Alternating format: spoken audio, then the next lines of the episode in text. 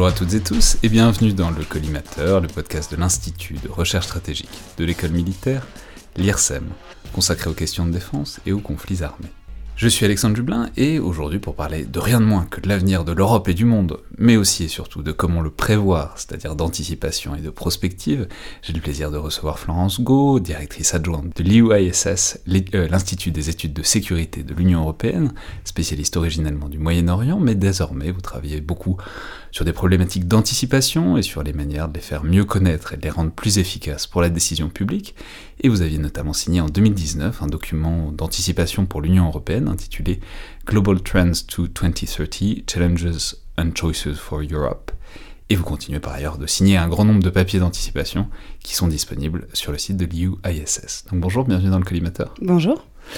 Alors, j'aimerais qu'on commence cette discussion par une explication vraiment très simple euh, de l'anticipation, parce que je veux dire, il y a quand même un côté un peu intuitif à ça, à première vue en tout cas.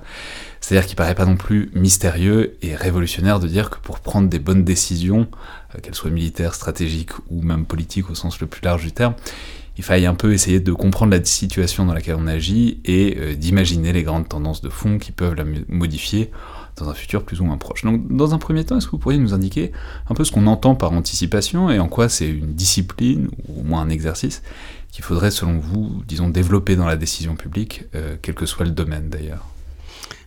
Alors, de toute façon, la politique, c'est en soi un métier axé sur l'avenir, parce qu'on prend des décisions aujourd'hui en imaginant qu'il y aura des conséquences précises à l'avenir. Donc, en soi, c'est déjà quelque chose qui est, euh, voilà, très avenir, on va dire. Alors pourquoi il n'y a pas plus d'anticipation ou pas surtout?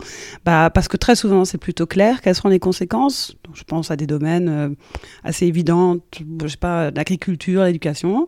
Mais il y a d'autres domaines, notamment la défense, d'autres. Euh, là où il y a beaucoup de changements, en fait, et des surprises possibles, où l'anticipation peut servir. En fait, c'est un. C'est-à-dire, on ne le fait pas pour l'instant, l'anticipation? Pas partout et pas toujours. Eh ben parce que justement, ça va très vite. La politique, ça va très très vite et l'anticipation prend du temps. Donc il faut un moment de réflexion. Imaginez-vous que le matin, vous regardez l'appli euh, météo et eh bah, tout de suite, vous imaginez, bon, il va pleuvoir, je vais mettre ma veste et je sors. Il n'y a pas un grand moment de réflexion. Ça, c'est la politique au quotidien. Par contre, un matin, vous regardez l'appli, vous savez que vous allez faire une rando en Normandie, 30 km, je sais pas. Et donc, du coup, il faut réfléchir. Qu'est-ce que je mets comme chaussures? Qu'est-ce que je mets comme veste? Est-ce qu'il va faire froid? Est-ce qu'il va faire chaud? Etc. etc.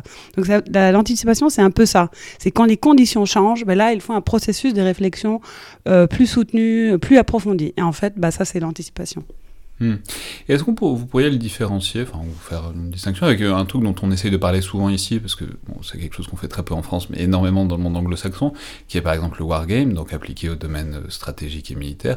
C'est-à-dire, bon, un peu ça, imaginer des possibles à partir des données d'aujourd'hui. Est-ce que c'est de l'anticipation, ou est-ce que c'est complètement autre chose, et que l'anticipation, disons, c'est une discipline bien cadré avec des méthodes, des process, et que le wargame, c'est autre chose. Quoi. Bah, tout est lié. Hein. C'est une grande famille de, de, méthodes. Le wargame est dedans, forecasting, enfin, ce qui est très basé sur des données, euh, des scénarios, les, les, horizon scanning, enfin tout ce qui est tendance. Euh, le wargaming euh, est plus axé sur, enfin c'est très tactique ou opérationnel, donc c'est vraiment sur, euh, on va dire la géographie de la chose. Euh, je dirais que les scénarios sont plus poussés vers euh, le politique. Donc on imagine quelles seront les conséquences, quelles seront les options possibles, même, enfin les conséquences économiques, sociales, etc. Donc c'est un peu la même idée, c'est-à-dire c'est une simulation, mais je dirais que ça va plus loin dans l'imagination et donc du coup ça permet plus de créer des options. Et ça c'est vraiment quelque chose que je dis tout le temps, c'est que l'anticipation la prospective, le but, c'est pas d'avoir raison, le but, c'est de créer des options pour le décideur politique. Donc, le wargame ne crée pas forcément tant d'options, alors que les scénarios, si. Hmm. Mais alors du coup, effectivement, ça pose aussi la question de l'échelle à laquelle euh, se joue l'anticipation, parce que, bon, euh, alors vous, avez pris l'exemple de la météo à micro-échelle, mais bon, c'est-à-dire, si, si c'est des choses, par exemple, à six mois, bah, j'espère bien que la plupart des décideurs politiques se posent la question de ce que ça va donner, ce qu'ils font aujourd'hui dans six mois. Bon, ça, ça, ça, paraît assez intuitif. Donc, est-ce que ça peut être, même jusqu'à cet horizon-là, aussi proche, à quelques mois, voire à une année? Ou est-ce que, euh, quand on parle d'anticipation, c'est nécessairement plus loin? Dans votre rapport, donc pour euh, l'Union Européenne que j'ai déjà cité, donc Global Trends for 2030, c'était 2019 pour 2030, donc bon, globalement, c'est la dizaine d'années. Est-ce que c'est ça, la bonne échelle pour l'anticipation Est-ce que ça peut aller même plus loin? Enfin, C'est quoi l'horizon temporel d'une anticipation Alors c'est vrai que euh, enfin, le défi de la, prospective ou l'anticipation, c'est l'anticipation, c'est euh, euh, plus c'est proche. Donc en fait, on est un peu euh, presbyte là-dessus. Quand c'est trop proche, on voit pas très bien en fait, parce que euh, vous n'avez pas les données, vous n'avez pas la visibilité. Euh, quand c'est trop loin, bon, il y a aussi une certaine myopie. Donc on ne peut pas aller, moi je dirais, au-delà de 2050, c'est quand même, c'est pas très substantiel. Je dirais même. pff, 2050 pour moi je trouve ça un peu problématique je dirais 2030 une décennie c'est une bonne distance pourquoi? Parce que bah, il faut les données mais il faut aussi un feeling enfin la prospective il y a une question de timing donc il faut avoir un sentiment de qu'est-ce que c'est une décennie? Qu'est-ce qui est possible au cours d'une décennie? Est-ce que peut-on s'imaginer d'ici euh, 10 ans par exemple que tout l'Afrique aura euh, euh, je sais pas moi des enfin re- se, re- se reposera sur l'énergie renouvelable? Non c'est pas possible même si on met tout, tout ce qu'on a comme ressources, c'est pas possible. Donc il y a toujours Alors ce. que si on se place en 2070, on peut dire n'importe quoi, il n'y a, pas de- y a pas vraiment il a pas de- vraiment de raison de dire que c'est faux, quoi, c'est ça? C'est ça. En fait, moi j'aime bien. Alors le cadre où euh, on a le champ d'action très clair. Évidemment, c'est important d'avoir quand- on a des données qui vont plus loin, comme pour le changement climatique. Certes, il faut regarder le long terme. Mais après, il faut toujours ramener au présent, parce que c'est aujourd'hui qu'on prend les décisions, et euh, voir pour quand est-ce qu'on voit les résultats. Donc il y a la, dimension de la temporalité, c'est sûr. Moi j'aime bien une décennie, mais bon, cinq ans aussi, c'est possible. Mais on a aussi déjà fait des, des, prospectives sur un an. Par exemple, au début de l'année, on regarde qu'est-ce qui peut arriver, qu'est-ce qui peut arriver euh, cette année euh, en politique étrangère, par exemple. Mais il y a deux facteurs. Le premier, c'est le facteur humain. Plus un domaine est humain, dominé par les, des décisions humaines, individus notamment, plus ça sera difficile en fait. Et euh, c'est pour ça, quand vous regardez la prospective sur euh, la technologie, euh, l'agriculture, le changement climatique, on a des données, c'est beaucoup plus simple que, disons, les relations internationales. Parce que je ne sais pas que d'ici 10 ans, est-ce qu'il y aura encore Poutine? Est-ce qu'il y aura encore la même personnalité? Est-ce qu'il aura encore les mêmes, le même soutien dans la population russe? Vous voyez, donc ça, c'est là, ça devient beaucoup plus flou. Et du coup, il vaut mieux pas aller trop trop loin parce que là, ça devient juste euh, de la spéculation en fait. Ouais, ça, c'est hyper intéressant. Et alors le militaire dans tout ça? Parce que c'est non mais parce que il y a du y a de l'humain, c'est sûr. En même temps, c'est aussi des capacités qui sont construites sur longtemps, des appareils militaires. Ouais. bah voilà, c'est on- c'est anticipable. Enfin, il y a des trajectoires. Un porte-avions, bon, on le fait maintenant pendant 20 ans. Enfin, c'est il Oui, oui, il- oui. y a un truc de long terme. C'est-à-dire que, que- enfin, je sais pas, le domaine militaire et stratégique. À quel point est-ce que vous le trouvez sujet à, à de l'anticipation Bah, L'anticipation telle qu'on la pratique aujourd'hui, elle vient euh, enfin, d'origine euh, du, domaine militaire. Enfin, c'est la, la RAND, enfin, le think tank américain, qui s'est vraiment posé la question sur le- une guerre nucléaire, établi des scénarios, s'imaginer le monde après, etc. Donc c'est vraiment très. C'était quand ça? Ça, c'était bah, après 45. Après la, euh, les années 50 environ, d'abord à la Rande, et après bah, il y avait Herman Kahn, qui, que vous connaissez peut-être, qui a inspiré le film euh, euh, Doctor Strangelove, euh, qui a créé après le Hudson Institute, et puis il y a aussi Andy, Marshall, qui a créé le Office of Net Assessment au Pentagone. Donc c'était vraiment très très militaire. hein. Après c'est Shell qui, avec euh, Pierre Wack, a établi les scénarios comme un outil de business, et bon après aujourd'hui on est arrivé à la prospective à le faire un peu partout, mais à la base c'était militaire. Et, euh, et je trouve que le monde militaire, ça prête vraiment à ça, parce que a- bon, il y a deux raisons. Vous disiez là euh, la technologie, donc c'est aujourd'hui qu'on achète, c'est aussi aujourd'hui qu'on recrute. Donc on veut une certaine, enfin une certaine, un certain type d'officier, ou c'est aujourd'hui qu'on décide d'avoir euh, des, des brigades cyber, ou je sais pas. Donc forcément, le militaire, il est très long terme. Et ça m'a toujours étonné parce qu'en en même temps, enfin le militaire se prépare euh, à long terme, mais un conflit, c'est quelque chose qui peut arriver très très vite. En fait, c'est très présentiel. Donc, il y a un peu ce décalage. Et en plus, la politique étrangère, qui on va dire, c'est quand même le cousin, la, politique de défense, c'est très très euh, myope. Donc, c'est vraiment sur le super court terme. Mais alors c'est hyper intéressant parce que le fait que vous parliez de la rente, tout ça, ça, ça pose aussi la question de qui peut bien faire de l'anticipation. C'est-à-dire, bon, on va pas euh, entrer dans le détail de la rente, mais on en a déjà parlé, on a déjà reçu des gens de la rente. C'est un, organisme bizarre, c'est à la fois un think tank, mais en même temps c'est hyper lié organiquement au ministère de la Défense américain. Ils vivent des commandes de rapports, euh, ils ont, et puis ils ont joué des rôles, un rôle énorme, notamment dans la modification des forces armées américaines. Donc c'est- autonome, mais ça l'est pas mais comme tout le milieu des think tanks euh, américains washingtoniens qui sont un peu à proximité tout en étant en dehors. Donc ça pose la question de est-ce qu'il faut cette espèce de pas de côté, de regard extérieur tout en étant connecté à- au monde qu'on essaye de diagnostiquer? Ou est-ce qu'on peut considérer que, au contraire, bah, ça doit être le boulot, par exemple, de l'armée, du Pentagone, de faire elle-même les scénarios, peut-être parce qu'ils ont plus de données ou parce que c'est de l'intérieur aussi que ça se fait, ce genre de choses? Je pense qu'ils se sont dit. Alors, c'est très marrant parce qu'à la base, euh, à la Rande, c'était des, euh, scientifiques. des mathématiques même, enfin des trucs aujourd'hui on dirait mais c'est pas eux de faire la prospective parce que c'est très technologique, très mathématique, très probabilité. Aujourd'hui, on a quand même, enfin, je, trouve en Europe notamment, enfin, quand je regarde Futurible, qui, qui est né au même, plus ou moins au même moment que la Rande, aussi avec une influence américaine. C'est quoi, c'est un think tank? Futurible, c'est le plus grand think tank, enfin le plus ancien think tank français euh, de prospective. Mais qui, dès le départ, euh, donc ça c'est Bertrand Jouvenel, qui dès le départ n'a pas été aussi militaire, ça a toujours été beaucoup plus social, euh, économique, etc. Donc je crois que c'est aussi peut-être une mentalité, enfin une culture un peu différente.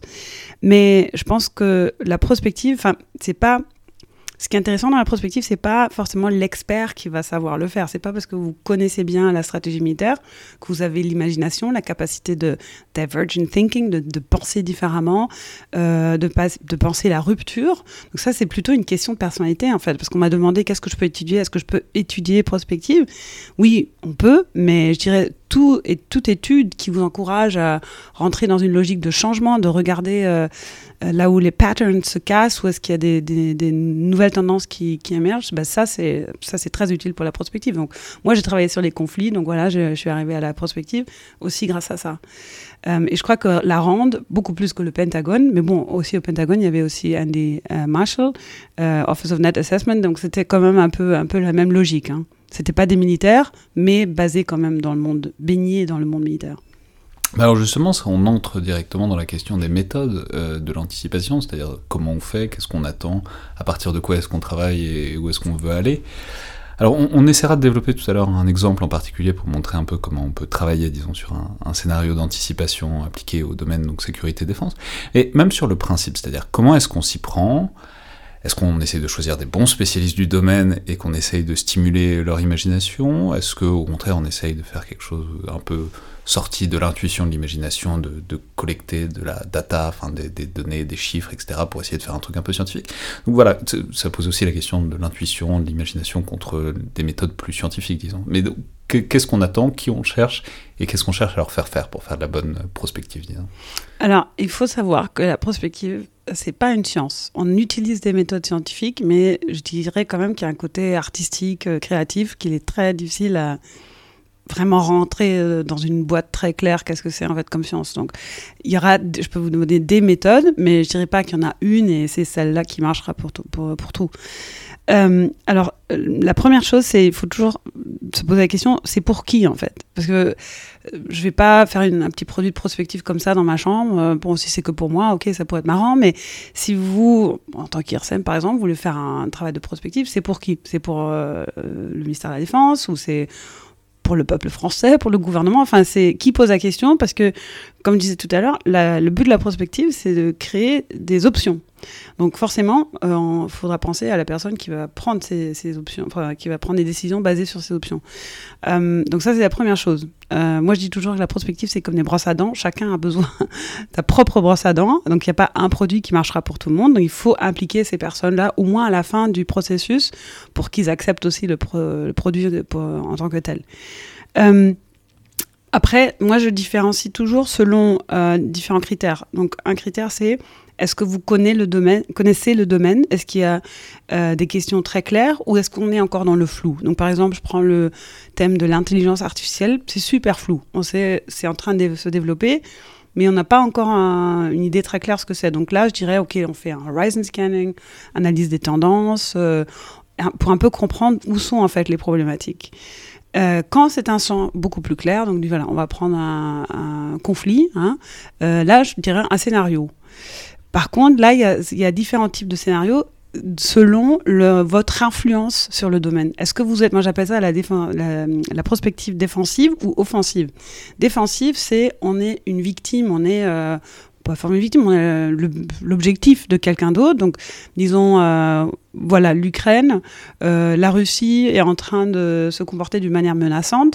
Là, c'est un scénario euh, défensif, c'est-à-dire on peut penser que la réaction. On peut pas empêcher les Russes de se comporter de cette manière-là.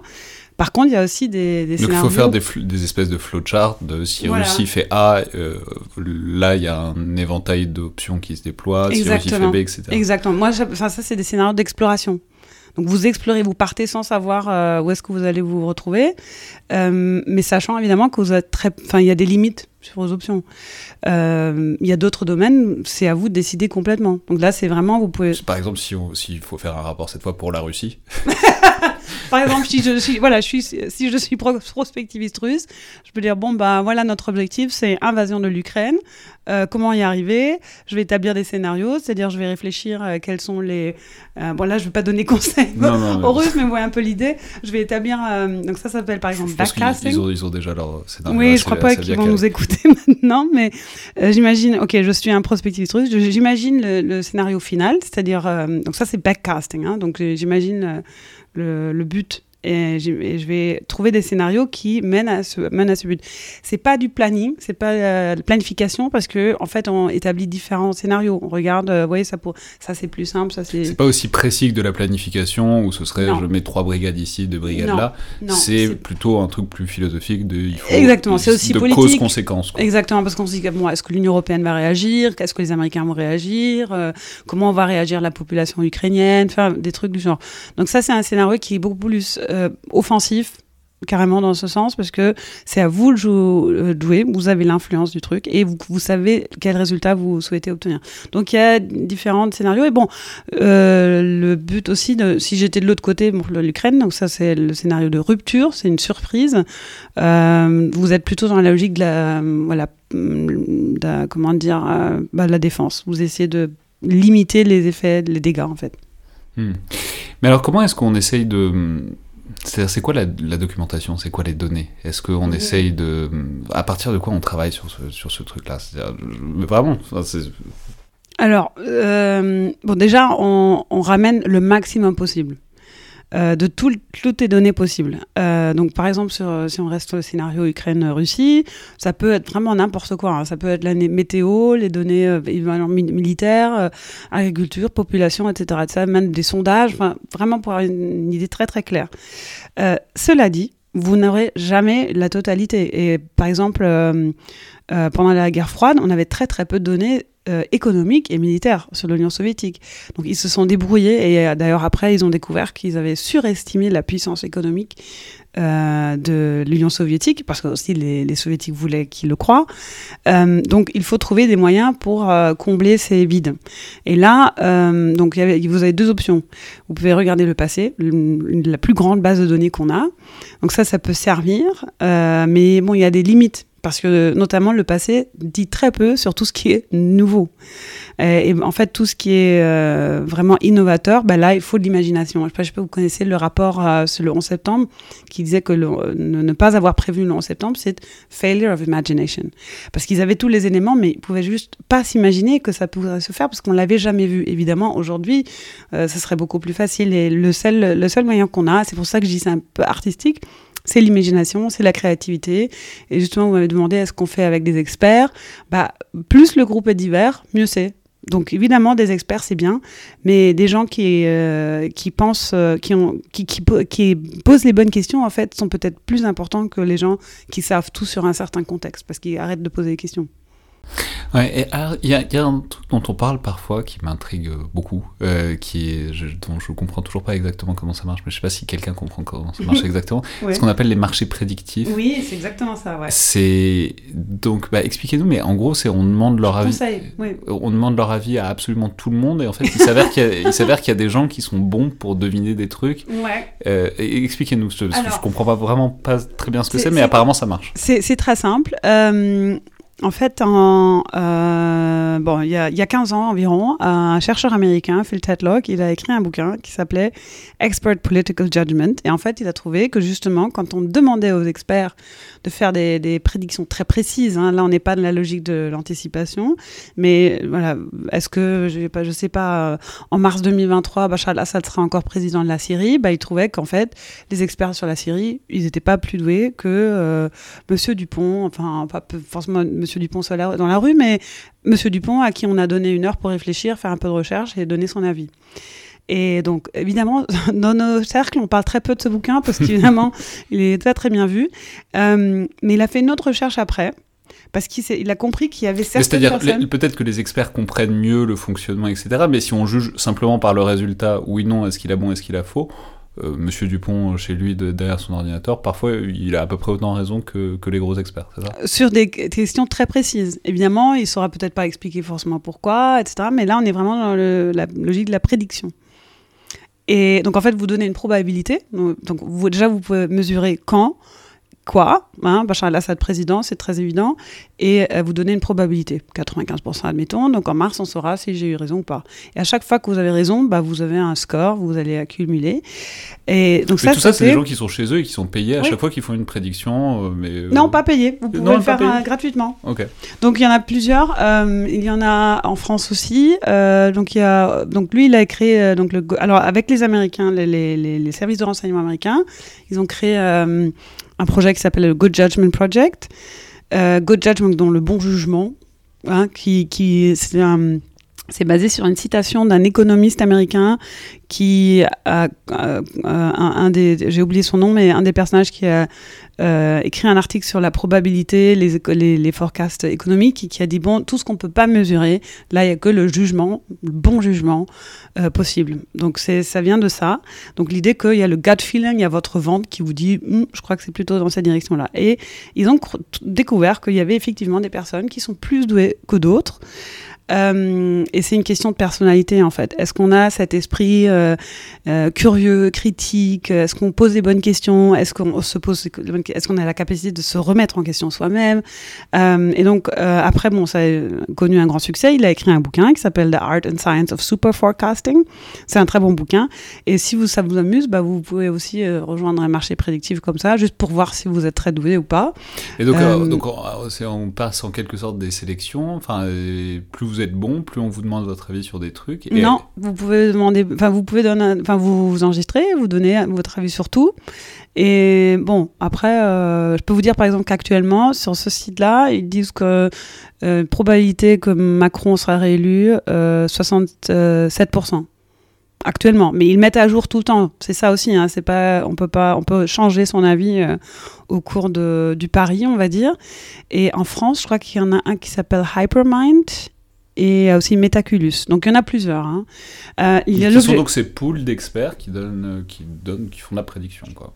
Oui, et, mais comme c'est très très précis, c'est pas forcément utile pour un décideur politique. Parce que pour un décideur politique, bon, peut-être pour Macron, ça peut être utile de savoir que beaucoup de gens pensent qu'il va être réélu, mais pour un décideur politique, euh, par exemple, bah, en Égypte, euh, enfin, qui veut savoir est-ce que quelles sont les chances que l'Égypte attaque l'Éthiopie il veut pas que savoir si c'est probable, il veut savoir aussi qu'est-ce que je peux faire pour, euh, pour que ça, ça arrive pas, qu'est-ce que je, quels seront les camps si ça arrive. Donc l'anticipation, c'est beaucoup plus qualitatif. Là, les marchés prédictifs, c'est vraiment très basé sur des chiffres, très probabilité, et je sais pas. Donc il faut, mettre, il faut les mettre en relation avec des scénarios qualitatifs, ces, ces marchés prédictifs.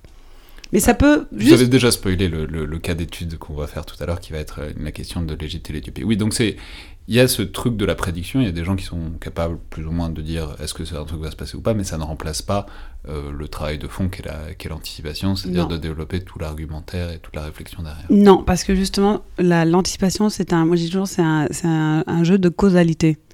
C'est pas assez de savoir ça va arriver ou pas, c'est de comprendre quelles sont les, les, les, les, étapes qui vont nous mener là, à quel point je peux euh, intervenir. Parce que la politique, c'est ça, c'est l'action, c'est pas juste savoir en fait. Hmm. Alors justement, c'est la question suivante, c'est ce qu'on peut attendre euh, de l'anticipation, ou plutôt, euh, donc, quels sont les effets qu'on espère que l'exercice va produire? Parce qu'il y a un truc qui est très facile, enfin, c'est de reprendre des vieux scénarios d'anticipation et de dire, bon, bah là, ils ont faux, ils ont faux, ils ont faux, parce qu'évidemment, on trouve plein d'anticipations qui sont fausses, ou plein de choses importantes qui sont produites et qui n'avaient pas été anticipées, c'est sûr. Donc, est-ce quel est l'objectif de l'anticipation? Est-ce que c'est gênant, en fait, que l'anticipation n'advienne pas euh, ou est-ce que c'est autre chose? Est-ce que l'objectif est ailleurs en quelque sorte et que bon, le, le, c'est dans la réflexion et que le résultat est un peu, est un peu sur. Je, je dirais que ça dépend de votre ego. Alors, euh, c'est vrai que dans la presse, au, enfin, dans, dans, sur les réseaux sociaux, on a l'impression que c'est l'objectif est d'avoir raison. Donc il y a régulièrement, il y a des gens qui découvrent que voilà, non, moi j'ai vu ça venir, euh, etc.. Mais je vais vous raconter une histoire qui va montrer qu'au fond, je crois que c'est faux. C'est pas comme ça, c'est pas ça l'objectif. Euh, en 2012, j'étais euh, dans une ambassade britannique et je parlais la Libye.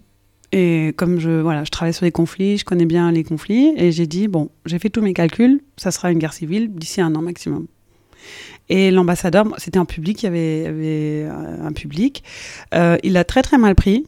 Et il m'a dit qu'en gros que j'étais pessimiste et euh, de toute façon vous les chercheurs, euh, voilà, vous avez ce biais-là, les Libyens sont des grands démocrates, etc.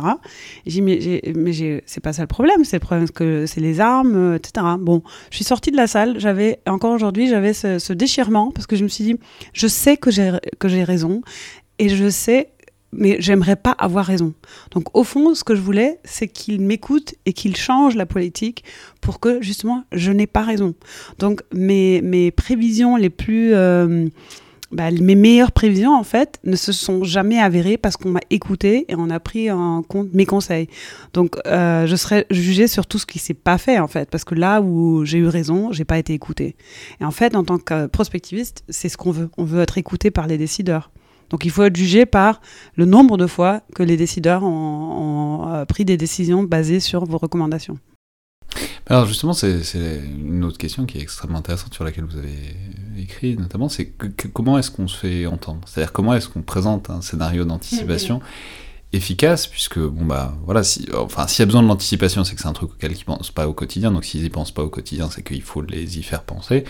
Et puisque c'est de la matière humaine, il y a des manières donc de retenir l'attention, ou en tout cas de stimuler l'imagination, enfin de faire comprendre globalement que cette anticipation-là est importante. Comment, enfin, ce serait quoi les, disons les, les, recommandations Ouais, enfin les trucs. Mais parce que ça s'appliquait à plein de choses. C'est aussi la réceptivité de l'esprit humain à certaines choses qui dépassent son horizon immédiat, quoi. Oui, et je pense que bon, les recommandations, euh, elles s'appliquent aux prospectivistes, mais je dirais aussi euh, aux think tanks, euh, les gens des think tanks en général. Parce qu'on a tous tendance à tomber dans le catastrophisme, à la recherche de l'attention du décideur politique, sauf que on est, on est plusieurs à le faire, et bah, le décideur politique, c'est un être humain, et il va, bah, il va être submergé. Et donc nous, à un moment donné, ce qu'on a fait, parce que voilà, donc pour reconnaître la psychologie du décideur, pour le faire comprendre que nous on est en train de faire, c'est vraiment plus important que ce que font les autres. Euh, il faut se mettre à sa place. Donc je reviens à l'exemple euh, de l'ambassadeur britannique. Déjà, c'était pas en public que j'aurais dû lui dire ça, parce que c'est clair que la Grande-Bretagne avait participé à, l'opération. Euh, c'est clair que c'est pas en public qu'il va dire ah oui peut-être qu'on aurait dû faire autrement. et après, j'ai pas donné d'option il faut lui pas que donner le problème, il faut lui donner la solution avec. Donc c'est pour ça toujours donner des options. Donc pas voilà, tu as un problème, une solution, non, un problème, trois options, peut-être quatre, pour que c'est à lui de choisir. Euh, on a découvert aussi que les, scénarios, euh, donc les, le signe noir, hein, tout ce qui est vraiment la rupture. Alors le euh, signe noir, c'est un truc d'un mathématicien. C'est un, voilà, c'est Nicolas, Nassim Nicolas Taleb qui a écrit un bouquin en 2007 2008-2007. Euh, voilà, de ça, là, on revient à l'idée de l'imagination. Donc, tout ce qu'on ne peut pas s'imaginer, on ne peut pas anticiper, en gros. Et, c'est ça les signes noirs. Et ça, c'est le signe noir, parce que jusqu'à ce que les Européens découvrent qu'il y a des signes noirs en Australie. Les, signes, les, les oiseaux. Hein, oui, oui, oui, oui. oui, les oiseaux, ouais. Euh, bah, ils pensaient que tous les signes sont blancs. Euh, donc tant que vous n'avez pas vu, c'est ça l'idée, tant que vous avez jamais, bah, voilà, comme la pandémie, tant qu'on n'a pas vécu une pandémie, on ne sait pas ce que c'est en fait. Donc euh, ce manque d'imagination, lui, Taleb, il dit on peut pas euh, l'anticiper, enfin on peut pas le combler, du coup on sera toujours surpris d'une manière ou d'une autre. Donc il y a pas mal de scénarios, notamment des services de renseignement, mais aussi du monde militaire, qui pensent tout le temps des scénarios de rupture. Et nous on a fait pareil au IOSS. Euh, mais après, je me suis rendu compte qu'en fait, ça sert pas à grand chose parce qu'on donne pas d'option. Si je dis, euh, bah, je crois que, euh, donc par exemple, on avait un scénario en 2017, on, croit que l'État islamique va s'établir en Afrique. Ok, on a eu raison, mais il n'y avait pas d'option. Enfin, il n'y avait pas de recommandation. De toute façon, en 2017, tout le monde était concentré sur l'Irak et la Syrie. Donc, on, est, on a arrêté de faire ça. Et du coup, on est revenu à ce que je pense sont des scénarios qui sont, comment dire, plus seront plus adaptés aux décideurs politiques, c'est-à-dire on leur donne euh, donc soit, il y a les scénarios backcasting, donc on leur dit voilà ce que vous pourriez avoir, si voilà, on revient en arrière, vous pouvez faire tout ça, tout ça, tout ça. Il y a aussi le coût de l'inaction, ça aussi c'est intéressant, parce qu'on voilà, c'est des politiques qui sont sur la table et on entend, on voit qu'il y a un doute, donc on leur montre bon, si vous faites ça, vous connaissez les conséquences, mais si vous faites pas ça, c'est quoi les conséquences? Il y a aussi un coût à ça. Donc euh, vraiment rester dans la logique du. Euh, oui, ça c'est intéressant, c'est pas laisser, pas laisser le décideur ne pas décider, parce que c'est toujours plus confortable que de s'engager sur une voie, quoi. Oui. Ouais. Non, mais c'est là où c'est hyper intéressant, c'est que vous parliez de la pandémie à, l'instant. C'est un cas assez typique de ça. C'est-à-dire tout le monde sait que tout le monde avait anticipé une pandémie. C'était pas mystérieux. À peu près tous les services de renseignement du monde, du monde, tous les scientifiques euh, qui s'intéressent aux épidémies disaient il va y avoir une grosse épidémie qui arrivera un jour. Ça n'empêche pas que personne ne stockait de masques parce que c'était pas un truc euh, qui est présent dans la mentalité des Non, et c'était trop flou. C'était un peu comme si je disais euh, il y aura une guerre bientôt je sais pas quand, euh, comment ou avec qui, mais bientôt. Vous voyez, donc c'est beaucoup trop flou pour pouvoir agir dessus. Donc c'est ça le problème, quand c'est trop flou. Alors il faut dire aussi qu'il y a des domaines euh, où l'incertitude, enfin un manque de données est tellement prononcé que même les scénarios, bon, on peut faire, mais ça comblera jamais le vide. Hein. donc il faut quand même un minimum d'informations. Euh. Et puis moi, après, je trouve que le scénario se prête beaucoup aux décideurs politiques qui lisent toute la journée que des rapports très secs. Et le scénario, bah, c'est fictif. Donc ça aide aussi à attraper leur attention. Donc c'est pour ça que j'aime beaucoup les scénarios. C'est la, petite évasion du décideur Exactement. c'est ça, c'est son histoire. mais mais euh, du coup, comment est-ce que si, on a si on essayait de voir, c'est-à-dire qu'est-ce qui pêche parfois dans l'anticipation? Pourquoi est-ce qu'un scénario d'anticipation parfois se plante complètement? Alors, on sait toujours la matière humaine, etc. Le monde est compliqué, changeant, et il y a plein de variables, c'est sûr. Mais s'il fallait essayer d'identifier les gros défauts, s'il y en a, de l'anticipation, qu'est-ce que ce serait Ah, il y en a plein. Bah, le problème, bon, à part les évidents, hein, genre euh, j'ai pas les infos, hein, manque de données, c'est évident. Mais bon, là, c'est, je peux rien faire. J'ai les données ou je les ai pas. Là où on peut s'améliorer, c'est le logiciel, c'est-à-dire nous-mêmes. Donc nous, les êtres humains, parce qu'on fait la prospective avec nos, euh, bah, nos biais. Et donc forcément, bon, ces biais, on en parle souvent comme si c'était une maladie, hein, mais on en a besoin parce que sinon, si on n'aurait pas de filtre, parce que des biais, ce sont des filtres, si on n'avait pas de filtre, on ne pourrait pas euh, fonctionner dans le monde aujourd'hui. Sauf que quand vous faites la prospective et vous ne mettez pas en question vos biais, donc il y a le le biais statu quo, c'est-à-dire vous allez surestimer ce qui vous trimballe aujourd'hui, vous allez penser que ça va être pareil à l'avenir. Euh, vous allez penser que euh, bon, il y, a le, y a deux, il y a l'optimisme et le, wishful thinking et le catastrophisme. Ça, ça, ça, revient un peu le, le, biais statu quo, ça revient un peu à ce que vous disiez sur le coup de l'inaction, c'est-à-dire si on ne fait rien il se passera peut-être rien de bien, mais rien de mal, alors que en fait, euh, il peut tout à fait une situation le peut tout à fait se, détériorer. C'est très répandu, ouais. Parce que ça, c'est, je sais pas, j'ai l'impression que ça fait, ça donne un doux feeling en fait. Euh, c'est l'espoir. Ah ouais, peut-être que tout ira bien. Donc ça, c'est un problème. Mais je pense que le plus important, c'est que bah, d'une manière générale, c'est quand on quand on met pas à jour ces données. C'est comme si vous faisiez la prospective. Euh, enfin, votre téléphone, il faut le mettre à jour. Donc, euh, c'est pareil pour vos données. Et très souvent, euh, moi, je me surprends que j'ai pas mis à jour des données. J'ai pas vu est-ce qu'il y a des, nouvelles, des nouveaux rapports, est-ce qu'il n'y a pas des nouvelles données. Et je, je m'arrête sur ça. Et en fait, se remettre en question soi-même, ce qu'on pensait était acquis. Un vieux rapport que vous avez sorti il y a deux ans, etc., on peut pas le ressortir comme ça, il faut faire l'effort de réactualiser. Mmh, ouais, enfin, réactualiser, je sais pas, enfin, j'ai revu le rapport de 2019, j'en ai pas fait une actualisation, mais j'ai retracé en fait non seulement ce qui a changé. le rapport de 2019, c'est le rapport que vous aviez fait pour l'Union européenne. Ouais, sur les, tendances, tendances, globales pour 2030. Exactement. Donc là, j'ai fait une mise à jour, on va dire, et j'ai pas que euh, regardé comment les tendances ont évolué, mais j'ai aussi retracé mon propre, ma, mon propre, ma propre pour comprendre pourquoi j'ai pensé comme ça à l'époque et aujourd'hui c'est différent parce que bon, le contexte a changé, les données ont changé, j'ai changé. Donc il faut un peu je dirais, se détacher de son ego. Il faut arrêter de croire ce qu'on a écrit. Je peux, je peux préciser que pour ceux que ça intéresse, le, vous avez fait donc, cet exercice d'autocritique euh, quasi maoïste, d'autocritique publique, qui est librement consultable sur le site de l'IUISS. Vous, vous, critiquez vous-même vos, vos, prédictions de, de, 2019. Et alors, qu'est-ce qui est, s'il si, fallait le faire, qu'est-ce qui, qu'est-ce qui a pêché le plus? Euh, alors, il faut quand même être euh, aussi un peu indulgent avec soi-même. Hein. Je pense que à l'époque, euh, bon, déjà, il y avait euh, sur certaines choses, sur le changement climatique, par exemple, on n'avait pas encore les données. Hein, on n'avait pas encore le rapport du IPCC. mais on aurait pu s'en douter, parce que tous les rapports du IPCC, successivement, s'empirent. Donc, on aurait pu s'en douter que le prochain sera encore pire aussi. je crois que je dirais qu'on avait on pouvait pas, moi, je pouvais pas m'imaginer un moment de rupture aussi important que comme la pandémie, qui allait en soi changer beaucoup de choses. Par exemple, le télétravail. Le télétravail, ça existait avant la pandémie, mais après la pandémie, on, il, y aura, il restera en tant que tel parce que les employeurs ont compris que si ça fonctionne, les employés ont compris d'une certaine manière ça peut fonctionner pour moi aussi. Donc ça, on avait sous-estimé la faisabilité de la chose. Et ça, c'est un peu, je dirais pas que c'est un signe noir, mais c'est il faut l'avoir vécu pour avoir compris qu'une rupture de cet ordre est possible. Hmm.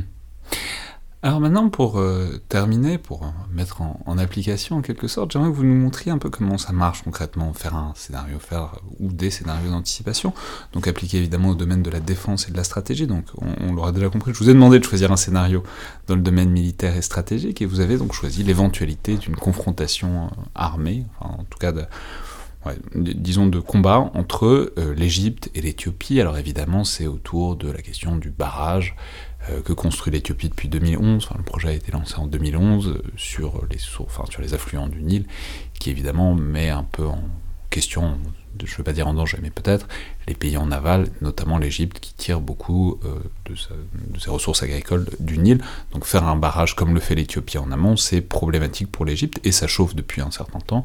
Et cet été, enfin l'été dernier, on avait vu notamment au moment où l'Éthiopie remplissait encore son barrage, que l'Égypte a beaucoup, beaucoup euh, monté le temps. Alors, on, va évidemment entrer dans les scénarios possibles, mais déjà, comment est-ce que euh, la demande serait formulée, ou pas formulée d'ailleurs? C'est-à-dire, Comment est-ce que la question serait cadrée, euh, en mhm. quelque sorte, et euh, où est-ce qu'on va à partir de là? Alors, si j'étais, euh, mettons, au Quai d'Orsay, je poserais la question déjà de, sous quelles circonstances l'Égypte déciderait de passer à l'acte. Donc déjà, il faut identifier les, les, moments clés, les éléments qui vont les pousser dans cette direction-là, parce que si vous, comme ça, vous savez à l'avance quand le moment s'approche. deuxième, deuxième question, ce serait comment ici pour comprendre les conséquences, hein, le, coût militaire, économique, social, je ne sais pas, environnemental. Et après, penser les conséquences sécuritaires, euh, diplomatiques. Donc, euh, une question en trois phases, en fait. Euh, la première, la première partie, donc, en fait, ce qui est très important à la prospective, c'est que vous formulez les, suppositions, les hypothèses, mais il faut, il faut vraiment le formuler. Écrivez-le comme ça, vous savez, et vous écrivez en même temps sous quelles circonstances vous allez changer d'avis. Comme ça, vous évitez d'être trop attaché à une hypothèse, parce que disons. Ah oui, parce que sinon, si ça reste dans la tête, une hypothèse chasse l'autre, etc., et on reste sur la plus convaincante, c'est ça? Exactement. Donc, notez l'hypothèse, ok, l'Égypte euh, euh, passera à l'acte euh, si. par exemple l'Éthiopie continue à remplir le barrage et en même temps il y a une période de sécheresse par exemple. Hein, ça c'est sous quelles conditions je changerai d'avis? Par exemple, si le, le monde militaire, enfin l'opération dans le Sinaï fait en même temps que les Égyptiens, bah, ils sont tellement militairement engagés dans le Sinaï qu'ils n'ont pas d'option de faire, euh, de passer à l'acte envers euh, l'Éthiopie. Hein. Donc voilà. Donc on peut, on peut établir des, critères très clairs pour se dire, ok, dans ces circonstances-là, ça va se produire, mais dans d'autres circonstances, ces, ces hypothèses sont pas valables. Euh, donc je pense que dans ces circonstances, moi je dirais quels sont les, critères. Voilà, si l'Éthiopie continue la provocation, parce que remplir le barrage alors qu'on est en train de négocier, c'est pas c'est pas très bon signe. Euh... On peut préciser que c'est un scénario qui avait qui était beaucoup plus actuel l'été dernier, évidemment depuis l'Éthiopie à une actualité un peu chargée, mais c'est peut-être pas. Oui, bah l'Éthiopie, si. C'est peut-être pas totalement déconnecté de la chose, on n'en mm. sait rien, mais dans tous les cas, le fait est que là, en ce moment, l'Éthiopie est face à des problèmes internes qui étaient peut-être prévisibles, peut-être pas prévisibles, mais qui du coup sortent un peu l'actualité éthiopienne de la question des relations régionales par rapport à l'Égypte. Alors justement, c'est très intéressant parce que euh, euh, soutenir les rebelles en Éthiopie était une des options qui a été mentionnée en 2013 dans un débat public en Égypte par rapport à la question du barrage. Bon, le barrage, ils, ont commencé la construction en 2011, donc c'était deux ans après. Donc dès le début, les Égyptiens ont été très agités par ça. Et j'ai pas de preuves, mais disons que le conflit en Éthiopie arrange l'Égypte parce que ça affaiblit Addis Ababa. Euh, donc, est-ce que les Égyptiens les ont soutenus? Hmm, Je ne sais pas, mais en tout cas, c'était une des options qui les arrange. Pourquoi? Parce que les options militaires, donc là on revient au scénario de base, euh, sont, elles, sont, elles sont faisables, mais elles sont difficiles. Et là, la question c'est justement, mais c'est quoi l'objectif? C'est détruire le barrage ou c'est de, de, ramener les Éthiopiens à la table de négociation euh, Donc si on part du premier principe, détruire le barrage, oui c'est possible. Euh, alors déjà, une opération territoriale, c'est difficile parce qu'il faudrait passer par le Soudan. Alors c'est vrai que Soudan et, Égypte, ils ont fait des, un exercice commun. Euh, et que le Soudan est par ailleurs du même, plutôt du même côté que l'Égypte, parce que le Soudan est aussi en aval de l'Éthiopie. Donc, Exactement, ils sont aussi affectés, mais le Soudan est moins, moins chaud, je dirais, politiquement pour partir en guerre que l'Égypte. donc, mais il faudrait au moins la coopération, enfin traverser le territoire soudanais. Par contre, il y a très peu de bases égyptiennes au sud, du, pays. Donc voilà, il y a un problème de logistique avec cette option-là. Deuxième option, euh, évidemment, des frappes aériennes. Pareil, euh, il y a une base à Aswan, c'est faisable, mais pour faire quoi? Si c'est pour détruire le barrage et créer des inondations incroyables pour le Soudan, euh, déjà on crée un problème avec le Soudan. Et je dirais qu'au niveau international, où l'Égypte veut se présenter comme la victime du problème, ce serait plutôt mal vu.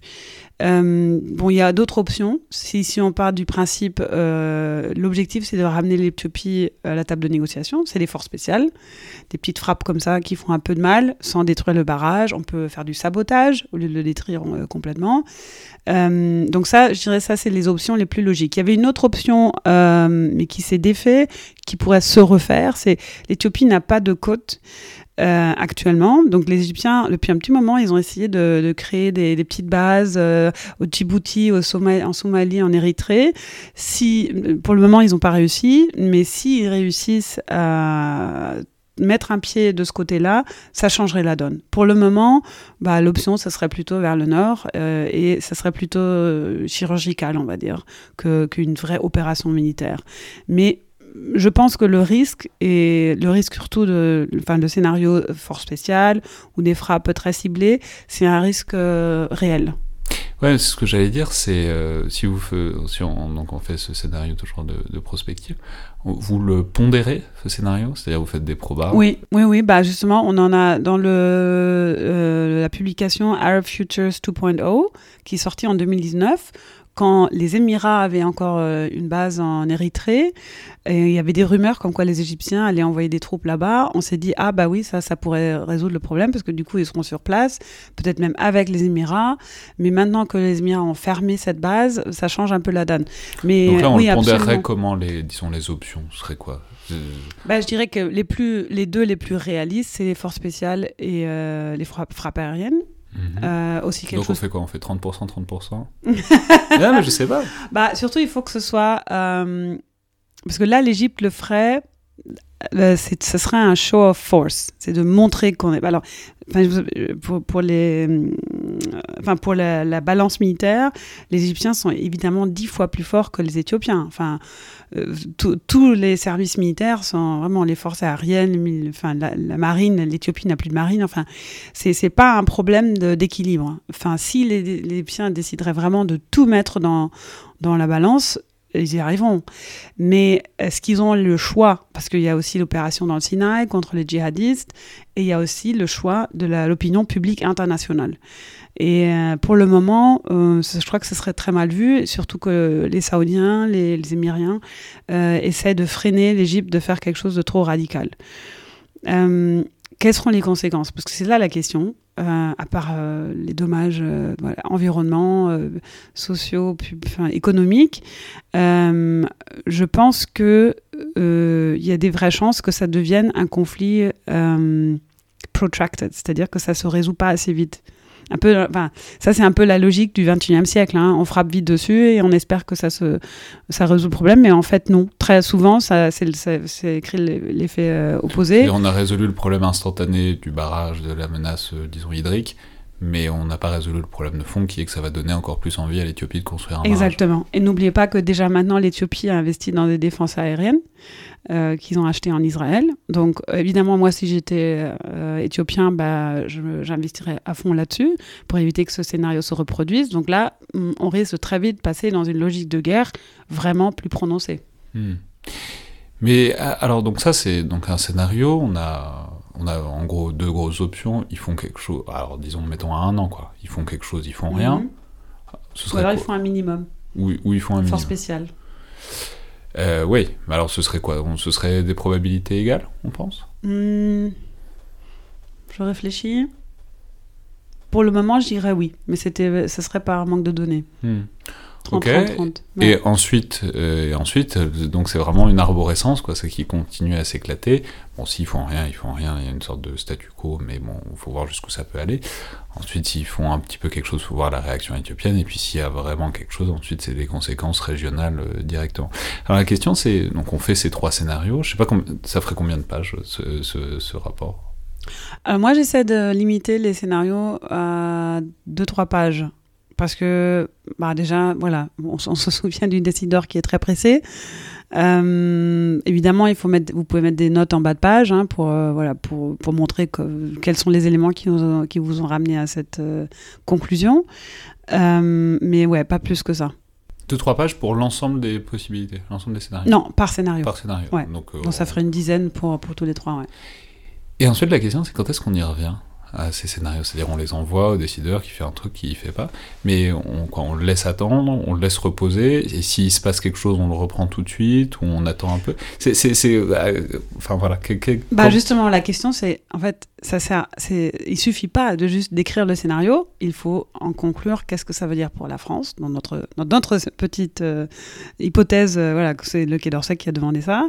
Le ministre, qu'est-ce qu'on lui conseille en fait? On lui conseille quoi? On veut qui engage les, Égyptiens pour prévenir que ça arrive. Euh, on lui suggère d'aller voir les Israéliens pour voir où en sont les, les, défenses aériennes. Enfin, il faut lui suggérer quelque chose.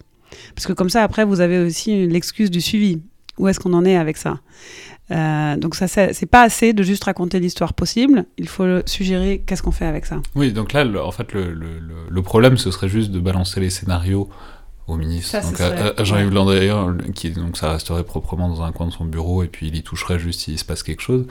Il faut euh, donner, disons, une sorte d'action immédiate qu'il pourrait faire dessus, parce que à la fois ça, ça arrive du coup, enfin dans son esprit, dans celui de mhm. son chef de cabinet, et puis en même temps ça permet d'avoir, disons, une démarche plus active sur la situation. Exactement.